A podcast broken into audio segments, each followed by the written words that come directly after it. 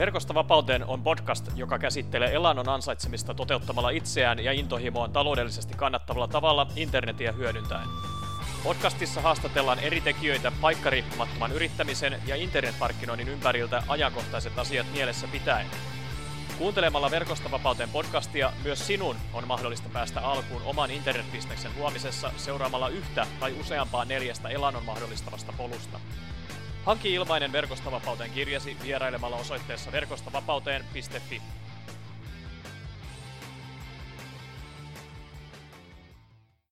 Moi!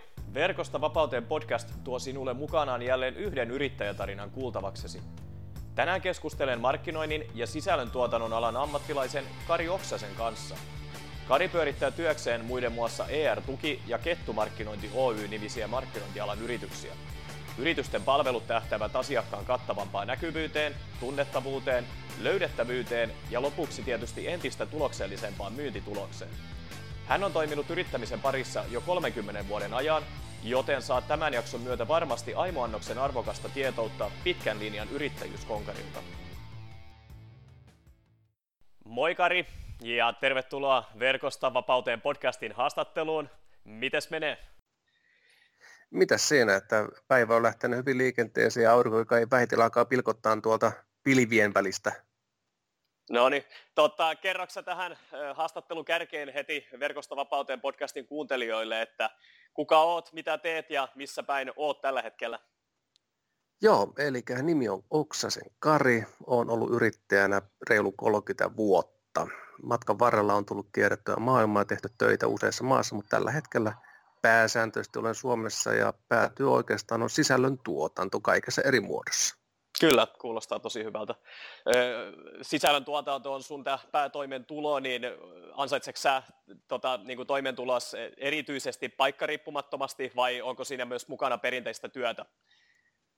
Siis sanotaan näin, että eipä oikeastaan perinteistä työtä. Että silloin joskus 90-luvulla, kun tuli maailmaa kierrettyä oltua töissä tuolla – eri Euroopan maissa, niin silloin se oli niin sitä NS-perinteistä työtä, niin kyllä nykyään tämä meikäläisen sisällön tuotanto on aika paljon niin kuin kuvan ja tekstin tuotantoa ihan, ihan digitaalisiin välineisiin ja en mä sitä koe oikein perinteisenä työnä, tai ainakaan jos mun faijalta kysyttäisiin, niin kyllä se sanoi sitä, että ei ole mitään työtä. kyllä.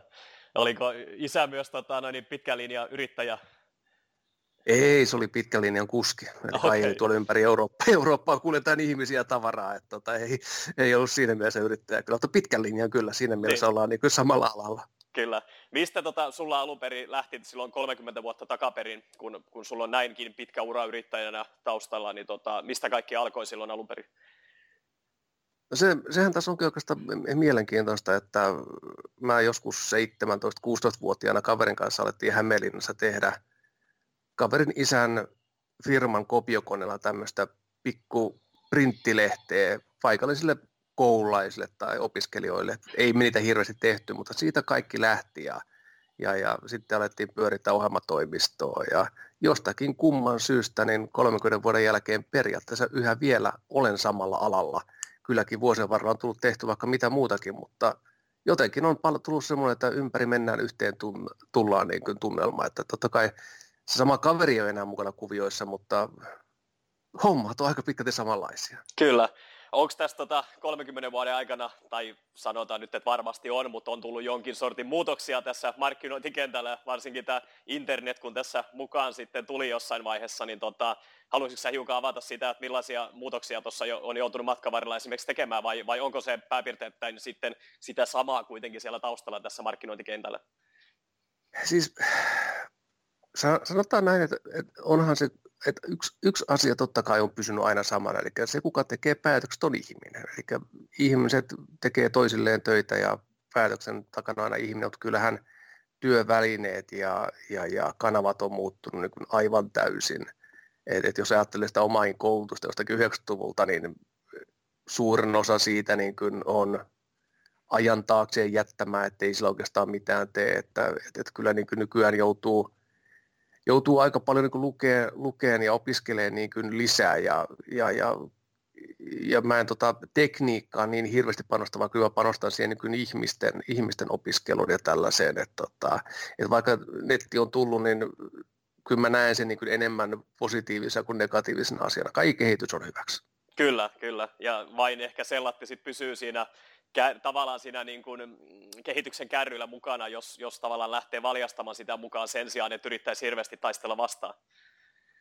Ei sitä voi taistella vastaan, että jo tuossa vuosituhannen vaihteessa mä olin muutamalla tämmöisellä IT-maahantuojalla konsulttina duunissa ja tuota, tuotiin uusia ohjelmistoja Suomeen ja kyllä sitä silloin saa ihan tarpeeksi tätä muutosvastarintaa kokea niissä omissa projekteissa, että kyllä itse mieluummin katsoo, että kun tulee joku uusi asia, että onko sitä mitään hyötyä omaa liiketoimintaa vai, vai vaatiko se liikaa, että otetaan siltä osin käyttöön, mikä on niin järkevää ja, ja pystyy omaksumaan, että kaikki tietenkään ei pysty ottamaan käyttöön, koska aika yksilöstä ei riitä tai sitten alkaa olla pääkopassa ja niin datat käytetty niin pitkälle, että Kyllä. ei enää opi uutta. Kyllä, tämmöisiä perinteisiä yrittäjyyden niin kuin, vähän ehkä niitä nurjempia puolia, että kun sitä ehkä tahtoa ja, ja halua olisi, mutta sitten se aika tuntuu vähän tuppaava vastaan ja sitten ehkä tämmöinen inhimillinenkin puoli, niin kuin terveys mukaan lukien ja kaikki tällaiset seikat tulee sitten huomioon, niin ehkä se balanssi on sitten varmasti se paras vaihtoehto. Joo, siis tuossa on aivan oikeassa, että, että aikoinaan meni muutama vuosi niin läpi, että ei tullut pidettyä yhtään lomia ja sen kyllä huomasi, kun taas nykyään pystyy tekemään sen, koska oma työ pitkälti on paikkariippumatonta, että voidaan lähteä niin kuin mihin tahansa päin maailmaa viikoksi, pariksi viikkoa, ottaa läppärin mukaan, tekee duunin siellä, missä sitten onkaan, että, että ainoa vaan sitten, että osa, osa töistä on sellaista, että ei voi olla hirveän pitkä aikaa pois Suomesta, kun pitää olla katsoa, että mitä täällä menee. Kyllä, kyllä.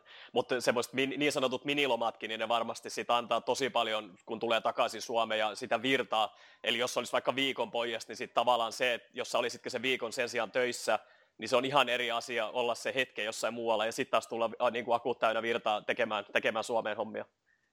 Nimen, nimenomaan siis näin me ollaan niin päätetty, että, että tota, aina parin kolmen kuukauden välein pitää päästä pois Suomesta, että ei niinkään se, että Suomessa olisi huono olla, vaan se, että pystyy niin irrottautumaan siitä päivittäisestä duunista tai mitä onko se tekemässä siinä. Ja tota, kuitenkin siellä matkan päällä se työnteko on vähän erilaista, että vaikka se tekee niin periaatteessa saman duuni kuin Suomessakin, mutta sen tekee vähän eri lailla ja onhan se yleensä vähän lämpöisemmässä paikassa. Kyllä. Islantiin en hirveästi ole suurollut reissuja. Niin.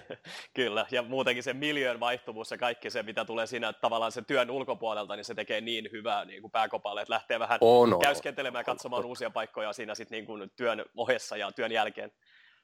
On, on. Ja sitten mä olen tehnyt tällä lailla, että, että aina lentokoneessa mun tavoitteena niin lukee yksi kirja per matka. Se on loistava tavoite. Onko pitänyt? No sanotaan näin, että ihan kohtuu hyvin, että ainakin per reissu on pystynyt lukemaan yhden kirjan, että, että, että ja aina se on ammattikirjallisuutta. Täytyy kyllä myöntää, että en mä mitään romaaneita lue, vaan kyllä se on ihan ammattikirjallisuutta. kyllä, ja tavallaan, no siinä se yrittäjyys tulee hyvin ilmi, että se on semmoista jatkuvaa kehittämistä, mutta sitten kun siitä nauttii niin kovin, niin, niin miksei sitä sitten tavallaan lukisi myös semmoista kirjallisuutta, josta voi saada jotain hyötyä niin kuin ihan omalle, omalle työlle. Nimenomaan, nimenomaan. Nauttiminen, kyllä. se on se iso asia.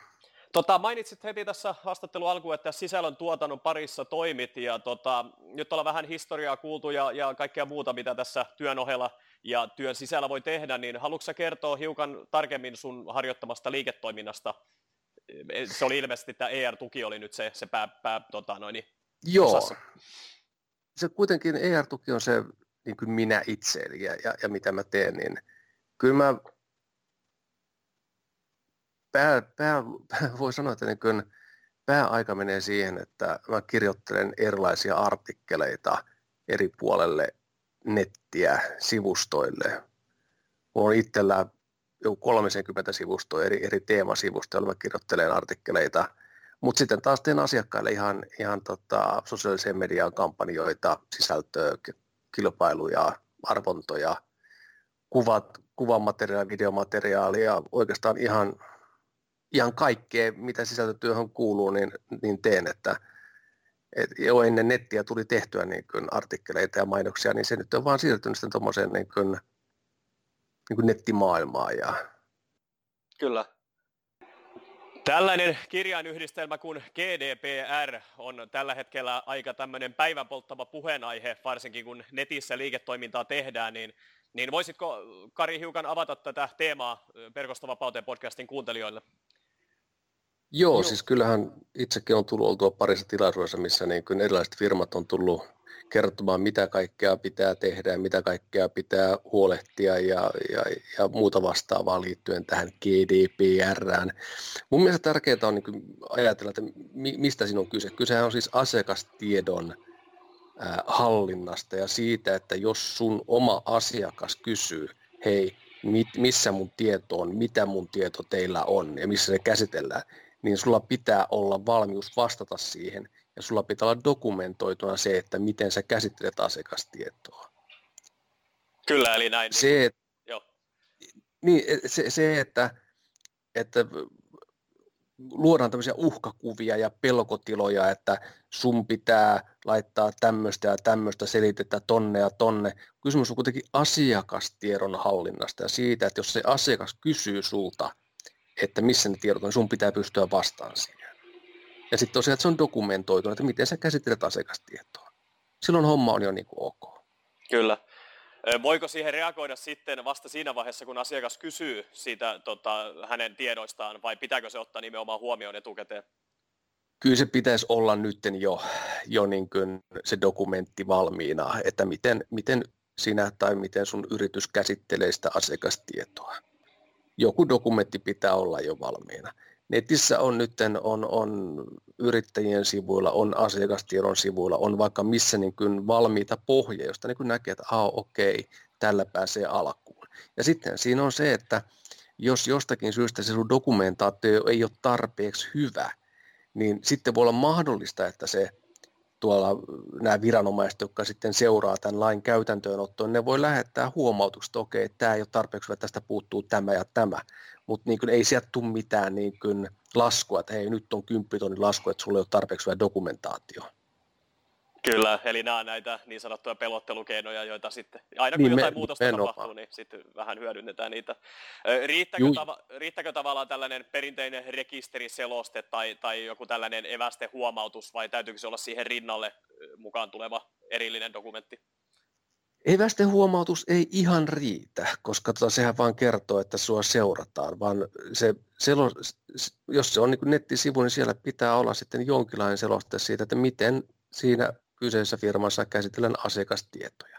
Kenellä siihen on pääsyä, luovutetaanko niitä edelleen ja niin kuin tämmöisiä ihan, ihan perusasioita. Sen dokumentin ei tarvitse olla mikään yhtä hieno kuin jollain kaupungeilla on parikymmentä sivuisia selosteita, miten niin kuin tietoa käsitellään. Ja totta kai, jos jos sä toimit alalla, että sä käsittelet yksityishenkilöiden tietoa, niin onhan se paljon tarkemmin oltava siellä dokumentissa, että miten sä käsittelet sitä tietoa, mutta esimerkiksi niin kuin mun tapauksessa mulla on asiakkaana pelkästään yrityksiä, mä en, niin kuin, mä en tallenna mihinkään omaan järjestelmään mitään yksityishenkilötietoa, niin mulla se on aika yksinkertainen sitten myöskin se seloste ja se dokumentaatio, minkä mä olen tehnyt. Kyllä. Loistava, kiitoksia tästä, tästä selvennystä ja varmasti kuuntelijat arvostavat, ketkä sitten käsittelevätkin yksityishenkilöiden tietoa. Että tähän tulee nimenomaan ihan EU-tasolta ta, tasolta tämä pykälä ja, ja sen takia Suomihan on yleise, yleisesti ollut tällainen EU-mallioppilas, niin mehän silloin noudatetaan näitä ihan prikulleen. Joo, mutta hyvä tietää, että Suomessa on yksi henkilö sitten, joka on tuolla tietoturva, mikä onko se valtuutettu vai minkä toimistossa duunissa – niin kuin seuraamassa näitä. Eli jos, heille, jos hänelle joku niin kuin kertoo, että mä en saanut mun tietoja, niin sitten se kyseinen henkilö ottaa tähän firmaan yhteyttä ja kysyy, että mikä tämä homman nimi oikein onkaan. No niin, se on hyvä tietää, että ihan, ihan konkreettisesti löytyy tällainen, tällainen vaihtoehto. Okei, nyt saatiin käsitelty tällainen päivänpolttava aihe, koska tätä haastattelua tässä huhtikuun loppupuolella tehdään ja, ja tämä GDPR tulee muistaakseni voimaan 25. toukokuuta, eli tuossa reilun kuukauden päästä haastattelun julkaisusta saattaa olla hiukan vähemmän aikaa, eli, eli siinä vaiheessa pitää olla sitten viimeistään hereillä. Mutta tota, mistä sä, Kari Oksanen, nautit tällä hetkellä sun elämässäsi eniten? Kyllä mä nautin siitä, että mä saan tehdä siitä, mistä mä tykkään. Et totta kai päiväthän vaihtelee. Kyllä jonakin päivänä tekisi mieli juosta suoraan päin seinään, mutta se on yrittäjyyttä. Mutta kyllä mä nautin siitä, että mä saan tehdä siitä, mitä mä tykkään. Ja siitä, että mulla on perhe ja mulla on lapsia, niin elämä hymyilee ja aurinkokin paistaa tällä hetkellä. Kyllä. Ja tuosta kun mainitsit tästä seinänpäin juoksemisesta, että välillä tulee niitä hetkiä, mutta varsinkin kun sulla on vapaus valita, että teetkö sä sen vai et, niin se on varmasti aika isossa osassa tätä yrittäjyyttä. Se on nimenomaan se valinnanvapaus, että vaikka sä oot yrittäjänä, sun on pakko tehdä koko aika jotain, mutta sä voit joskus päättää, että mä en tee tätä nyt. Ja Kyllä. vaikka asiakkaalle, asiakkaalle välillä, mä, mä tunnen monia yrittäjiä, jotka ei uskalla lähteä lomalle sen takia, että ne ei uskalla sanoa asiakkaalle, että mä lähden lomalle. Kyllä ne asiakkaakin ymmärtää sen, että sä lähdet lomalle. Kyllä. Ja harvoin asiakkaalla oikeasti on niin tulipalokiireellistä asiaa, etteikö se voisi odottaa hiukan aikaa. Koska kyllähän yrittäjä pystyy varmasti lomaltakin jotenkin kommunikoimaan, jos on aivan pakko, mutta se ei tarvi olla juuri sillä minuutilla, kun sen sähköposti sinne inboxiin tipahtaa. Niin ja sitten siinä on se, että, että, että mitä mä niin kuin semmoisia yrittäjiä ehkä neuvoisin, niin kuin mä tuolla noille aloittavia yrittäjiä välillä käyn kouluttamassa ja puhumassa niille ja opiskelijoille sitä, että, että jos se asiakas sulle laittaa sähköpostia, huomenna pakko saada tai tänään pakko saada, niin sä voit aina miettiä, että onpas tämä asiakas tyhmä. Se ei osaa suunnitella yhtään mitään. Ei se ole sun vika, että se on jättänyt kaiken viime tinkaan. Juuri näin. Se vaan yrittää syyllistää sen tavallaan oman suunnittelemattomuutensa sunniskaa.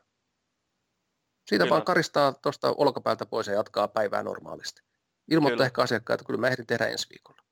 Loistavasti Jolle sanottu. kelpaa, niin sori. Niin. Ja just se, että sitten ei, ei suostu ottamaan sitä niin kuin asiakkaan stressiä tavallaan omille harveille. Ei, ei, ei, ei. Se, ei, se ei ole tuota pitkän päälle kovinkaan terveellistä. Juuri näin. Ja varmasti jonkun tiettyyn pisteeseen asti me yrittäjätkin ollaan sellaista siedetty ja, ja otettu vastaan, mutta sitten ennemmin tai myöhemmin tulee varmasti sellainen hetki, kun täytyy päättää, että, että ei enää vaan suostu ottamaan sitä. Ja se voi olla sitten, että oma terveys esimerkiksi vähän romahtaa tai kokee jonkun kolauksen, niin siinä kohtaa rupeaa pistää sit asioita niin kuin uudelleen priorisoitiin, että mikä oikeasti on tärkeintä siihen omaan toimintaan ja omaan elämään. Joo, ja siinä on just, että kyllä, kyllä mullakin on ollut semmoisia vuosia näiden yrittäjä, yrittäjyyden aikana, että olen tehnyt niin kuin asiakkaalle todella myöhään töitä sen takia, kun asiakas on pyytänyt päivällä, mutta sitten me sen on ymmärtänyt, että ei siinä ole mitään järkeä. Ei se asiakas oikeasti arvosta sitä, eikä se asiakas ymmärrä sitten missään vaiheessa, että hän on itse asiassa syyllinen itse siihen, että pyytää niin myöhään jotain. Ja sitten jos sä autat sitä aina tekemään, teet yötä myötä itsestä duunia, niin ei se asiakas koskaan opi uutta käyttäytymismallia. Se on kuin koira. Kyllä. Eli siinä täytyy Näin vähän... kuulostaa ehkä pahalta, mutta... Niin, täytyy myös opettaa nimenomaan sitä, että varsinkin jos se asiakas tulee pysymään sulla asiakkaana, niin tota, jos sä heti ensimmäisellä kerralla teet sen selväksi, niin todennäköisesti toisella kerralla se käyttäytymismalli onkin toisenlainen sieltä asiakkaan suunnalta. Kyllä, kyllä mä nimenomaan näen sen, että et, et, jos, jos sulla on tietty, jos sä oot ajatellut oman työs ihan prosessin omaisesti, että, että sä oot miettinyt, mitä sä teet ja kuinka sä teet sen, niin sä pystyt asiakkaalle myöskin sanoa, että okei, mä pystyn tekemään tuon huomenna, mä pystyn tekemään tuon ylihuomenna, mutta mä en tee tuon tänään, koska mä arvostan mun omaa aikani perheeni kanssa.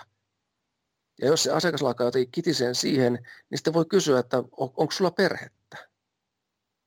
Tietenkin jos on yksinäinen henkilö, sitten ehkä sekin ymmärtää, että ai niin joo, sulla taitaa olla ihan oikeasti elämäkin. Kyllä. Eli tästä, nämä on aina joo. yksittäisiä tapauksia. Että... Kyllä, mutta varmasti tällainen niin kuin kommunikointi ja, ja tällainen tulee hyvin ilmi tästä, että miten niiden asiakkaiden kanssa sitten voi just tehdä, että ei turhaan niin kuin pelkää ottaa sitä asiaa puheeksi, mikä tahansa sitten onkin. Ei, varsinkin jos toimii markkinoinnin alalla, koska useimmiten meidän markkinoijien asiakkaat ei ole markkinoinnin ammattilaisia. Ja meidän pitää ottaa se asiantuntijan rooli ja opettaa niitä asiakkaita myöskin käyttäytyy meidän suuntaan. Kyllä, eli asiakkailla just usein on se oma ala, jossa he ovat hyviä, ja se on hyvin usein sitten täysin erilainen kuin se, mistä he sitä apua sitten pyytää. Nimenomaan, nimenomaan. Asiakas voi olla aivan loistava vaikka maalari, mutta ei hänellä ole minkäänlaista hajuakaan, että miten hän toisi sitä erinomaisuuttaan niin kuin muille tiedoksi. Kyllä. Siinä on hyvä konkreettinen esimerkki.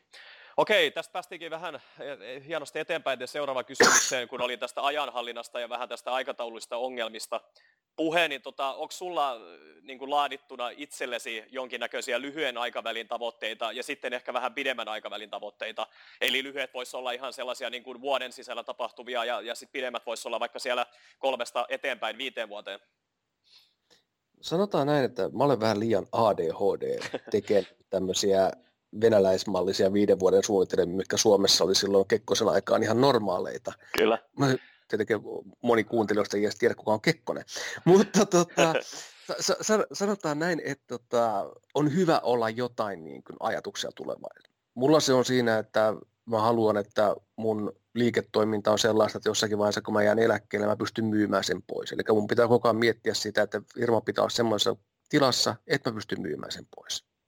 Toisaalta taas sitten niin pitää pitää itsestä huolta, eli pitää tasaisin väliajoin niin irtiottoja siitä normiduunista. On se sitten ulkomaanreissu tai joku muu. Ne on niin semmoisia, että ei mulla oikeastaan niin pitemmän ajanjakson niin suunnitelmia ole. Mennään vuosi kerralla ja ajatellaan, että jossakin vaiheessa sitten niin pystytään sitten niin myöskin irtaantumaan sitä firmasta. Kyllä sekin siellä taustalla koko aika on ajatuksena. Kyllä.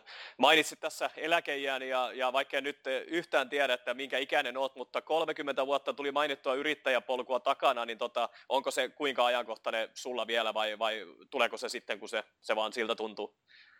Valitettavasti se ei ole ajankohtaista, että kyllä niin kuin jos, jos mennään niin kuin ihan, ihan laajia pykäliä mukaan, niin kyllähän sinne on vielä se pari 30 vuotta, mutta kyllä on tuossa niin mietin niin kuin koko ajan suunnitelmissa se, että jossakin vaiheessa saa niin kuin, ää, nämä tämmöiset paikkariippuvaisetkin työt semmoiseen malliin, että voi tosiaan viettää sen puolet vuodesta jossakin muualla, että läppäri tai tietsikka on mukana siellä, koska jo nyt niin kuin 99,9 prosenttia töistä pystyy tekemään ihan missä vaan, mutta kuitenkin tässä on se, että pitää vähän seurata, mitä tapahtuu ympärillä. Kyllä, kyllä. Hienosti sanottu. No niin, ollaan tässä haastattelun loppuun kohti menossa pikkuhiljaa. Ihan muutama kysymys enää Karille jäljellä, niin tota, Verkosta vapauteen teemassa on, on ollut tapana kysyä haastattelijoiden ja haastateltavien mielipiteitä meidän kotoisesta Suomesta, kun, kun Suomi-neito sata vuotta tosiaan täytti tuossa muutama kuukausi takaperin, niin, niin mitä sä Kari ajattelet satavuotiaasta Suomesta? Sanotaan näin, että tota, kun ekan kerran lähdin pois Suomesta joskus silloin pidemmäksi aikaa, joskus parikymppisenä ja, ja kiertelin Eurooppaa ja olin vaikka missä töissä, tein sitä vanhanaikaista oikein duunia tuolla. Olin jopa ihan keittiö melkein piikana Saksassa ja, ja, ja olen tehnyt sitä sun tätä ja aina on palannut Suomeen, niin kyllä se satavuotias Suomi on se kotimaa ja on se turva ja kallio – ja aina tänne tulee takaisin, mutta aina täältä myöskin haluaa pois. Kyllä, eli siinä on just se, ehkä semmoinen joustavuus tulee hyvin ilmi, että, että, että voi, tavallaan Suomi on niin joustava paikka, että se on, se on niin kuin hyvä pitää tukikohtana, sitten on kiva tulla takaisin, on kiva käydä muualla ja sitten taas arvostaa sitä, niin kuin, että on joku tällainen paikka, kotimaa, johon, johon voi tulla takaisin. Okei, eli tota, ihan viimeisten kysymysten myötä, niin olisiko sulle tästä meidän upeasta haastattelusta joku tällainen yksi iso teema, yksi iso ajatus, jonka sä haluaisit jättää kuuntelijoille tähän, tästä haastattelusta? Joo, Joo oikeastaan, oikeastaan semmoinen, jota ei ole tullut esille tässä ollenkaan. Mulla on monta vuotta ollut mun kirjekuorissa ja, ja teksteissä välillä mukana semmoinen mietelmä, kun, joka liittyy siis markkinointiin. Ja, ja mä haluan, että kuuntelijat miettisivät sitä silloin, kun ne miettii tota, vaikka markkinointia. Tämmöinen lause, kun markkinointi ei ole myyntiä, se on sen mahdollistamista. Mä en avaa sitä yhtään. Sanota, sanotaanpa, joo, sanotaanpa uudestaan tuo lause, niin saadaan varmasti tärykalvoihin. Eli markkinointi ei ole myyntiä, se on sen mahdollistamista. Loistava kiteytys, se loistava lause. Nyt varmasti kuuntelijat saavat sen, sen tota, sisäistettyä ainakin näin, näin niin kuin kuuntelutasolla. se voi olla sitten vähän, vähän isompi, isompi työsarka, kun sitä lähtee oikeasti perkaamaan. Kyllä, Kyllä, yhdellä sanalla kyllä nimenomaan. Joo, sen takia piti saada toistamisen vielä, niin on, on oikeasti sitten näin yksinkertainen lause, mutta läheppä siitä sitten tekemään sitä, sitä tota, noin niin duunia, että mitä kaikkea se oikein sisältää. Niinpä, niinpä. Onneksi, onneksi tota meillä markkinoilla on töitä. Kyllä, kyllä. Ja se on, niin, juuri näin. Ei, ei, eikä siitä muuta, että oli, teki sitä sitten internetissä tai perinteisessä maailmassa tai, tai ihan missä kanavassa tahansa, niin, niin se on sitä, mitä, mitä tehdään oikeasti. Et siinä on sitä psykologiaa, siinä on käytäntöä, siinä on kaikkea niin kuin, hienoa mukana, on, on työkaluja ja kanavia ja muita. Niin. Ja jokaisen löytyy oma paikka. Jos sä tykkää tehdä kuvia, löytyy sulle paikka. Jos tykkää tehdä tekstiä, löytyy sulle paikka. Jos tykkää, tykkää tehdä kaikkia, niin kuin minä tämmöisen ADHD, niin totta kai löytyy paikka. Kyllä. Okei, ihan viimeisen kysymyksen myötä, niin mistä kuuntelijat voisivat löytää lisätietoa susta ja sun liiketoiminnasta? No, eiköhän se ole sillä, että jos avaa Googlen tai jonkun muun tuommoisen nettihaun ja kirjoittaa sinne joko Kari Oksanen tai se ER-tuki, niin kyllähän siellä löytyy. Ja sitten jos jollakin hashtagilla yrittää löytää, niin mä olen käyttänyt monta vuotta semmoista kuin Lohjakuru. Ja se oikeastaan okay. se johtuu siitä, että mä muutin joskus tuossa 2000-luvun vaihteessa Lohjalle ja, ja, ja siitä on käyttöön tuommoista hashtagia, mutta eiköhän se ole ER-tuki ja Oksanen, niin sillä löytyy netistä kyllä ihan tarpeeksi materiaalia. Kyllä, eli ei tarvi välttämättä sen enempää yksilöidä, vaan ottaa sen helpoimman väylän sieltä Googlesta. Kyllä, niin kyllä, kyllä. Sieltä löytyy sitä tarinaa musta. No niin, loistava juttu ja kiitos todella paljon haastattelusta Kari Oksanen. Ei mitään, kiitos sinulle. Tämä oli no hieno niin, hyvä. Yes. Hyvä. Moi moi. Moi moi. Kiitos kun kuuntelit Verkosta vapauteen podcastia. Jos olet innostunut ja kiinnostunut tutustumaan tarkemmin siihen, miten voit myös itse aloittaa luomaan omaa polkuasi kohti elannon ansaitsemista internetin avulla, mene vain osoitteeseen verkostovapauteen.fi ja hanki ilmainen Verkosta vapauteen kirja. Lisäksi, jos pidit tästä jaksosta, niin arvostaisin sitä kovasti, jos tilaisit podcastini ja jättäisit arvostelun siitä, miten mielestäsi suoriuduin. Se auttaa enemmän kuin arvaattaa. On vain neljä polkua elannon ansaitsemisen internetin avulla. Valitse oma ja muuta maailmasi.